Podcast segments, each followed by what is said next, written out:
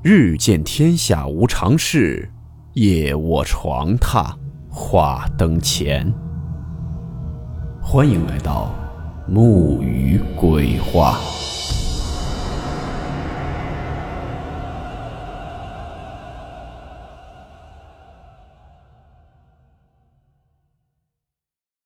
今天这个故事名字叫做《体验死亡》。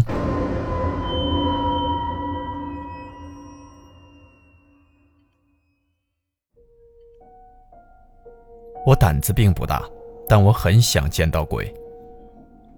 或许是因为好奇，贴吧中的见鬼之法我都有搜集，只是他们几乎全部被实践加辟谣，借此还捧红了一大群 UP 主。直到论坛上结识了小礼物，他告诉我一种见鬼之法：在暴雨的夜晚，赤裸全身跪在野外，人会虚弱到接近死亡。但此时也是观察死亡的最好时机。他一说，我便信了。原因无他，他是某大研究生学历，彼时我高一，最容易相信别人说的话，尤其是知识分子说的话。暑假从省会回到丘陵遍布的老家，父母还在省会上班。天气预报显示，当天晚上会有暴雨。预谋已久的计划似乎到了时机。单独给儿时伙伴小陈打电话，约他第二天早上五点一起在鹤山顶看日出。接着出去买了一根红绳。夜晚，我撑着伞走到鹤山下，四下几栋低矮的房屋好像很久没住人了，仅剩一只昏暗的路灯照着我脚下几片路，雨滴砸在地上。溅起的水珠可以打湿我的膝盖。手电筒向山上照去，一条细长的白色小道延伸到远处的神秘与黑暗中。深吸一口气，给小礼物发 QQ。我今晚试试那个见鬼的方法。三五分钟后，他回道：“注意身体哈。”我大胆地回复道：“不怂。”接着满意的关上了手机。起初是慢慢走，可是越往上恐惧感越强，到后来直接成了飞奔。当我缓过神来，已经奔到了半山腰，四周已是伸手不见五指的黑暗。我拿着手电筒瞎照，赫然瞥见一座土坟，高高的坟堆让人汗毛竖立。十六七岁的年纪啊，最容易逞强。我不知哪来的勇气，三下五除二的脱光了衣服，还将提前准备好的红绳拴到自己脖子上，另一端扔到了路中央，伞一扔，跪在了坟堆上。雨如石头一般从四面八方砸向我，带来无尽的凉意，逼得我睁不开眼。我拼命感知周围是否有东西存在，可是。偏偏在我意识虚弱到近乎模糊时，才感觉一个红红的身影就站在边上，似笑非笑地凝视着我。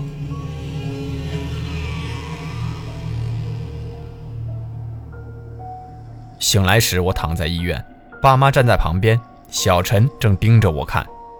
看我睁开眼，他激动地跳了起来。父亲板着脸训了我几句。便匆匆带着母亲回去上班了，小陈则和我叙旧聊到晚上，也回家去了。夜晚，我独自睡在重症室，便百无聊赖地刷起了某论坛。紫藤家园真是个不错的催眠工具，不知不觉我有了睡意。当我正要睡着时，窗子外传进来一阵尖锐的歌声。依稀记得上半部分是这样唱的。傻酸角，我的歌，和块黄泥捏咱两个，捏一个你，捏一个我，捏得来似一活驼，捏得来同床歇卧。我不禁盯着窗子看，只见一个女人从窗外缓缓飘起，整齐的黑色长发披在头前，红色的长袍披在身上，吓得我惨叫一声，慌张的想按铃呼叫护士。就在我翻过身时，赫然撞见一张微笑着惨白的脸，看起来像中年人。他躺到我的床上来了，我猛地坐了起来，原来是一场梦。此时时针指向了凌晨两点，我本想继续睡觉，可我在枕边发现了几缕黑色的长头发，于是不敢再睡了，扶着墙挪到护士站，和值晚班的护士聊了一宿。第二天。曾经的邻居李爷爷一家来到了我的病房，还送了点东西。原以为是专程来看我的，一聊才知道，李爷爷的妻子王奶奶去世了，李爷爷的儿子也在，快五十岁了，却天生痴傻，发育不良，身高不足一米六。他见到我便呢喃道：“姐姐。”我纠正道：“我不是姐姐，我是弟弟。”他依然姐姐姐姐的喊，我便不再理他。晚上，我再一次做了同样的梦，猛然惊醒，时间又是凌晨两点。可是，那个红衣女鬼，她依然躺在我的床上。我飞得弹起身，向房间外跑去，整家医院的人都不见了。护士站没开灯，每间病房里都传出来哀嚎的声音。我跌跌撞撞跑到楼梯间，却发现他一直悬浮着跟在我后面，与我保持着大约一臂的距离，还不断地唱着那首歌谣。我不敢往后看，只是拼命地往楼下跑，几次差点跌倒，终于到了一楼。一楼的收银台、取药房居然都站着几个泛着绿光的人，他们都看着我大笑。我想出去，可是医院的门已经锁了。绕了一圈，又慌不择路地回到了楼梯间，直接往地下跑。我没有注意到身旁的牌子写着“太平间”。果然，一拐角。撞见另一个身影，那是有着花白头发、穿白色长袍的老欧，脸上的皱纹是密密麻麻的黑线。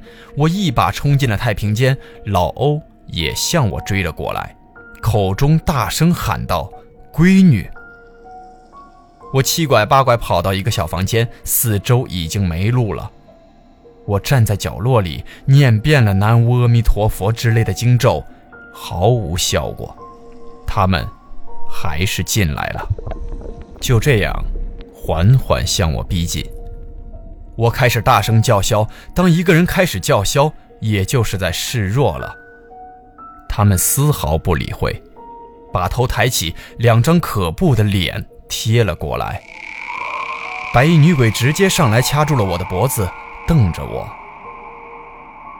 再醒来时，我正躺在抢救室。听见医生们欢呼，接着我被推了出来。小陈冲上来，泪水混着鼻涕洒了我一脸。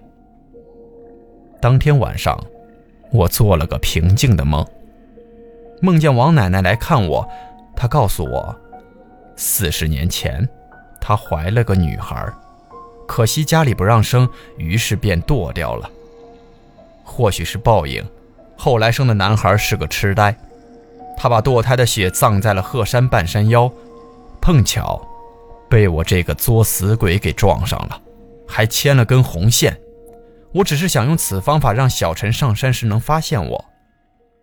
人家转不了世，自然来找我麻烦了。王奶奶也来帮女儿讨回公道。我问道：“那为何放过我了？”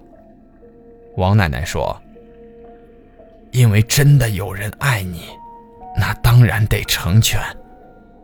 可惜了我女儿，得等你死了才能超生啊。行了，不聊了，奶奶走了。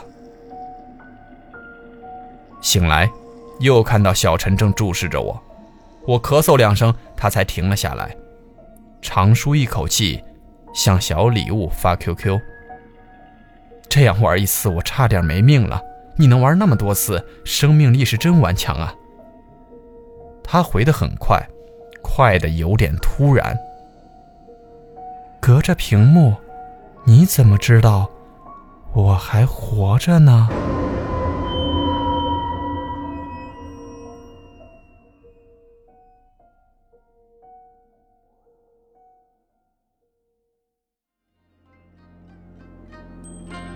好了，我们今天的故事到此结束，祝你好梦，我们明晚见。